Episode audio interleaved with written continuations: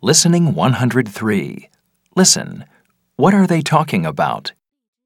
The Parthenon is in Athens, Greece. It's more than two thousand years old. It's on the top of a hill in the center of the city. It's a long walk up to the top of the hill.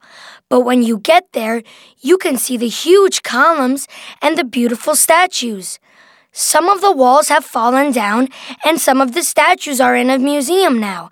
But it's still a great place to visit.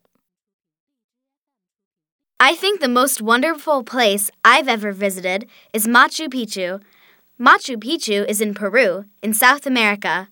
It was built by the Inca people more than five hundred years ago. It was a beautiful city in the mountains, but now it is mostly ruins.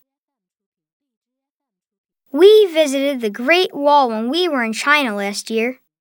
It was one of the most beautiful places we've ever been.